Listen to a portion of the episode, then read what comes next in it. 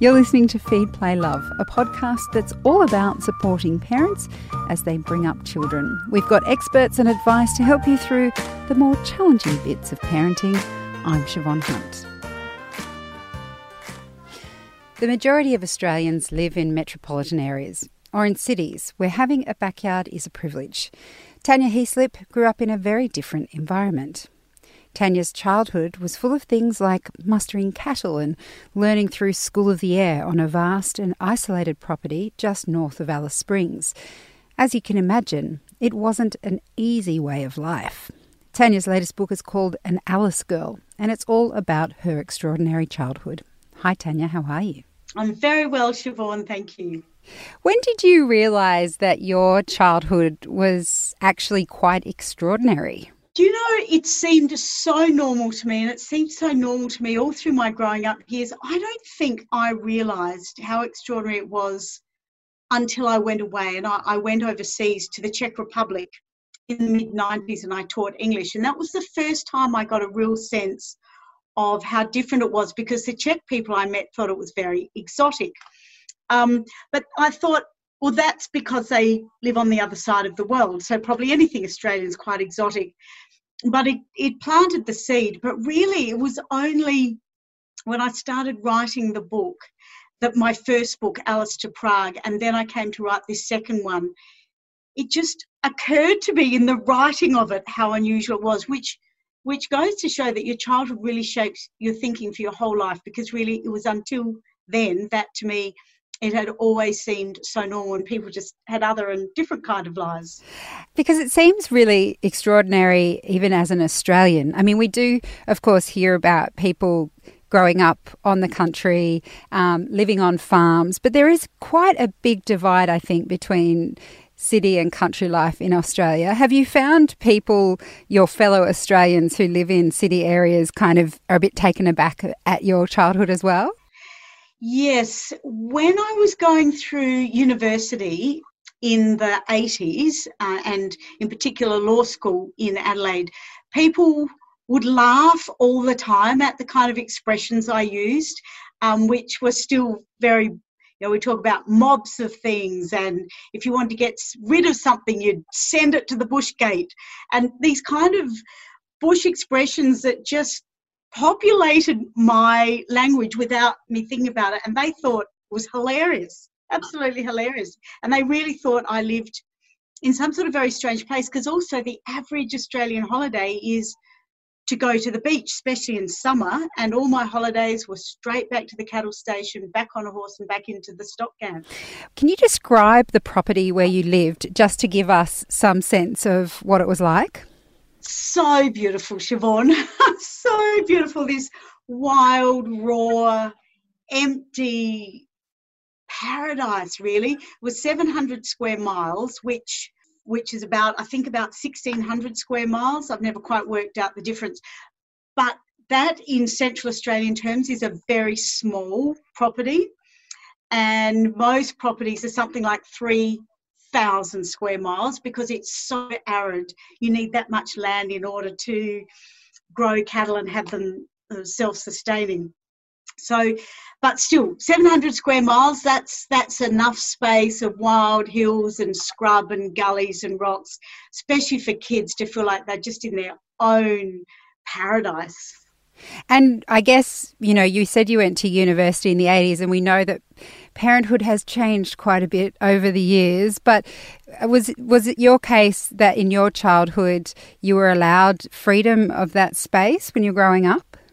We had so much freedom, Siobhan. It was the norm. We, you know, could roam free because, first of all, all kids had to learn to ride as soon as they could on a cattle station so that they could start working and going into the stock camp and mustering cattle because that's the core business raising cattle mustering them um, and then dealing you know um, with them in the yards to get ready for market and so forth. So we had to learn all those skills very very quickly and to do that it meant we had to be sent off often on our own for miles and miles for hours and hours sometimes days sometimes weeks uh, on end when the stock camp was out. You know, we could tell from the sun and the ranges and the creeks where we were at any given time. We we could read the country, so we had total freedom. And mum and dad never ever worried. I don't think we ever got lost.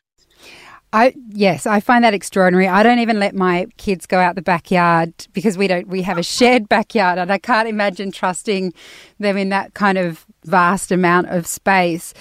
How old were you the first time you got on a horse? It's difficult to remember the exact age, but I would say about 4. We had a little pony that we used to sit on and just be led around when we were probably 4 or 5. My brother was on a horse when he was 18 months old, but I think I was probably about four or, or five. And then when we started to learn properly, I was about six or seven. And your parents, you mentioned there they were, you didn't think they were ever worried about you out um, sort of roaming the countryside. But you also talked about living on a cattle station, that it was just expected that children would go out and work. Um, I, when you said that, I went, "Oh my goodness, that's terrible! Children working. We're back in the industrial age, slave labour. They went down the coal mines." But obviously, your obviously your parents, uh, when they decided to have the cattle farm, had a, an idea in their minds about how this was going to work with you kids. Was it do you think it was an organic thing? Do you know how what their thoughts were when they got the cattle station? Were they thinking we'll make this work with the children? We'll keep having children, so so we have a labour force we can use. Well, look, certainly that was the philosophy of a lot of people. There was this old sort of joke in the bush that the girl on a cattle station would marry the boy next door and breed his stock camp. Wow! It was just a well-known adage. Um, needless to say, my sister and I escaped from that. but I think it was more organic in mum and dad's case because they came to Bond Springs as this brave, wild adventure when they were only 26 and I was three, my sister was two, and my brother was one. So I don't think then that was in their minds to be honest, they were coming, they bought this tiny property that everyone said was unviable, but they bought it because it was the only thing they could afford and it was in the middle of a 10 year drought. So their whole focus was on just getting, with survival really. And then it was just by luck that we grew up. And because we were surrounded by stockmen, of course, what do kids want to do? They want to emulate the adults around them. We had no one else around us but stockmen. So they were our heroes. We just wanted to be like them. And so, no doubt, that suited Dad very well. And um, it just became this stage. As with all bush kids, you started to learn to ride, and then you you started to work. Um, so I think it was more organic in Mum and Dad's case, but they saw around them that that was the norm. So it probably influenced them somewhat. So when you talk about um, working, how does that how does that balance?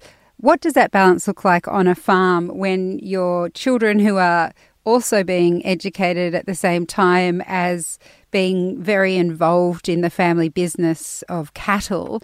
How does that work? Um, well, Dad got very good, very strategic at working around our school lessons. So we were 7.30 to 1 o'clock, Monday to Friday. From 1 o'clock onwards, we were his. So a lot of work got done in the afternoon that where he needed extra hands. And so we'd be up in the cattle yards or we'd be fixing fences or we'd be helping fix up a bore so dad would use that time so we we didn't have a lot of playtime um I mean, our play all our time was sort of free in a sense, but Dad made sure every spare minute we were usefully engaged. And then when there was a big muster on, if it was during term, Dad would often just take us out of school, and then we would have to make up school on the weekends for as long as it took. So ultimately, the station business took precedence over education. So if it was really important, Dad would march up to the schoolroom and out we'd go with my brother and sister going, Yes, yes, we're off, yay, because that's they loved it. And I was always trudging behind, miserable because I loved school and I didn't want to be dragged out of it. And then, of course, school holidays, Dad, I think, worked big musters around school holidays, and our big holidays um, were also in the middle of the year, which was key mustering time. So I think it'll work very well for Dad. so, so you were learning through School of the Air. That you were quite remote. That was the only way to do it, wasn't it? Yes, yes, yes. So we had two lots of schooling. It was really interesting. The main schooling was correspondence lessons that came out of the correspondence school in Adelaide, and they would send up sets of work to last two weeks, and you'd and it would be basically the three R's: reading, writing, arithmetic, a little bit of um, what was it called? Social studies which was a bit of geography and history mixed in. And so that's from 7.30 to 1 that's what we would work on mostly all written work. And then in the middle of that time we'd each have half an hour for school of the air. So school of the air was run out of alice springs and that was more fun and that was talking to a real live teacher or a school of the air we had a, a, correspondence school we had the teacher in adelaide but we didn't ever see her. We just we'd send away our lessons and they'd be marked and they'd come back about a month later and we'd eagerly wait to see if there were any gold stars or worry if there were red marks. So there was this sort of process of we were working on one while one was being sent south and another one was being marked and sent up. And in between this half an hour each day we went onto the air and and we do reading and some maths, but sort of more fun things. Whereas correspondence school was very serious. That was the proper learning. And what about other kids? Like you mentioned that you were surrounded by the stockmen growing up and you had your siblings, but was there ever an opportunity for you to play with other children? Yes, um, School of the Air introduced this fabulous thing called a get together. So once a year for a whole week, or five days, I think. All the mums and governesses would bring the kids into town, and you'd spend that week with School of the Air and meeting your teachers and, and your classmates. And then you'd do fun things like go and see a real fire truck or go to the police station. Uh, and so you'd actually get to put faces around the names and voices that you become very familiar with. So we really developed very strong connections with our School of the Air friends. You know, and to this day, we all have this sort of soul heart connection. And to this day, we all remember our call signs. It doesn't matter where you are. You see someone who's on School of the Air with you, and you can talk to each other and call each other up by your, your call sign. And as was Sierra Victor uniform, and say, Hi Sierra Victor uniform to uniform papa or somewhere else. And so even if it was only a week a year, as we got older, we saw those kids more often. But um, initially, it was the get together that made it possible. And we've we've been alluding this whole time to the fact that you were on a property that was quite remote because you had to do school of the air and you didn't, you know, see other children much during the year. What did that remoteness mean for your other sort of ordinary needs like electricity, water, food? How did that impact, that remoteness impact those everyday things? It's very, very expensive surviving on a cattle station because everything has to be brought in.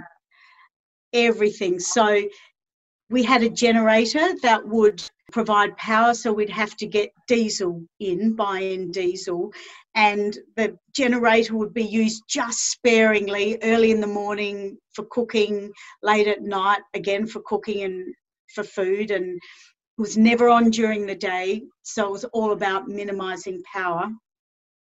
Never ever leave a light on, or you know, that was oh, water we had to dig bores and dams and build tanks, and so water was more precious than life itself. And we'd have a bath at night. We three kids in bathwater about two or three inches deep out of the out of the tank. It was dirty bore water. It was brown, and we three kids would sit in that. Then food. Interestingly, our station today would not be deemed remote at all because it's north of Alice, but not that far north.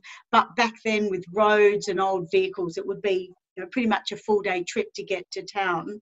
And so my mother would come once a month and get big sacks of flour and potato and pumpkins. it was a very basic diet and tinned peas and beans for our greens. And then every month, Dad would get a killer, as it was called. So get a beast um, to provide meat for the station. So it was very, very simple food.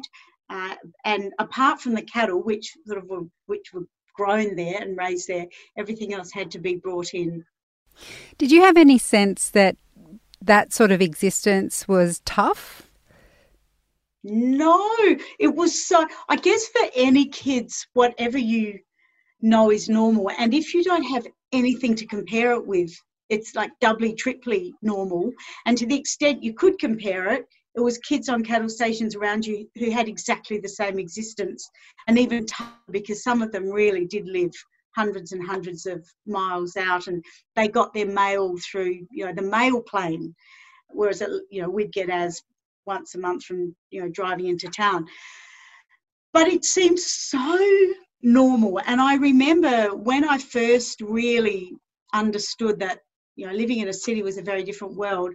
I just thought, how do those poor people survive? How do they survive in those little houses with those tiny little backyards? And I felt so sorry for them.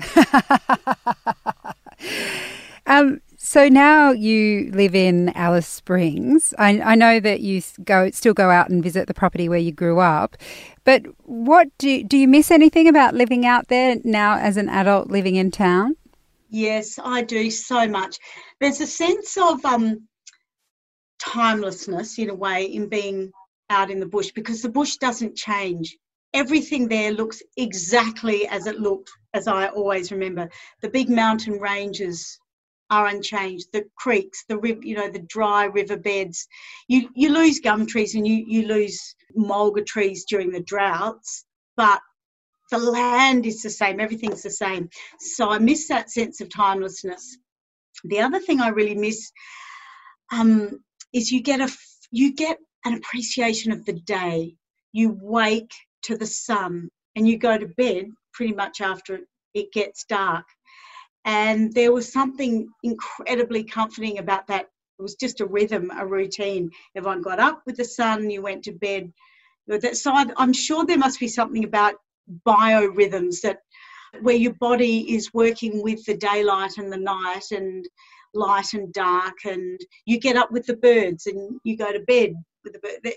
So I, miss that terribly. Whenever I go out, I just love to go to bed as soon as it's dark and I lie in bed and I can see the stars and I can hear cattle bellowing in the background, which is the most comforting sound, and then wake up to the beautiful pink and purple rays across the sky, and it's precious.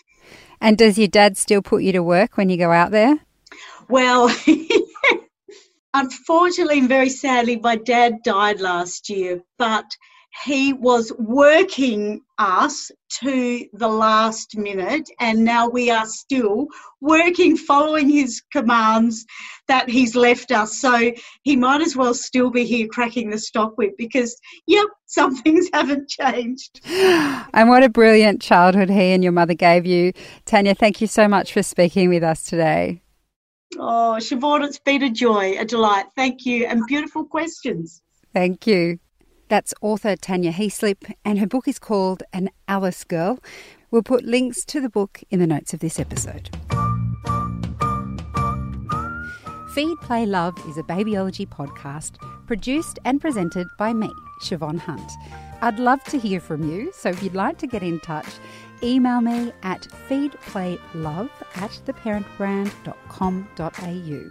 See you next time.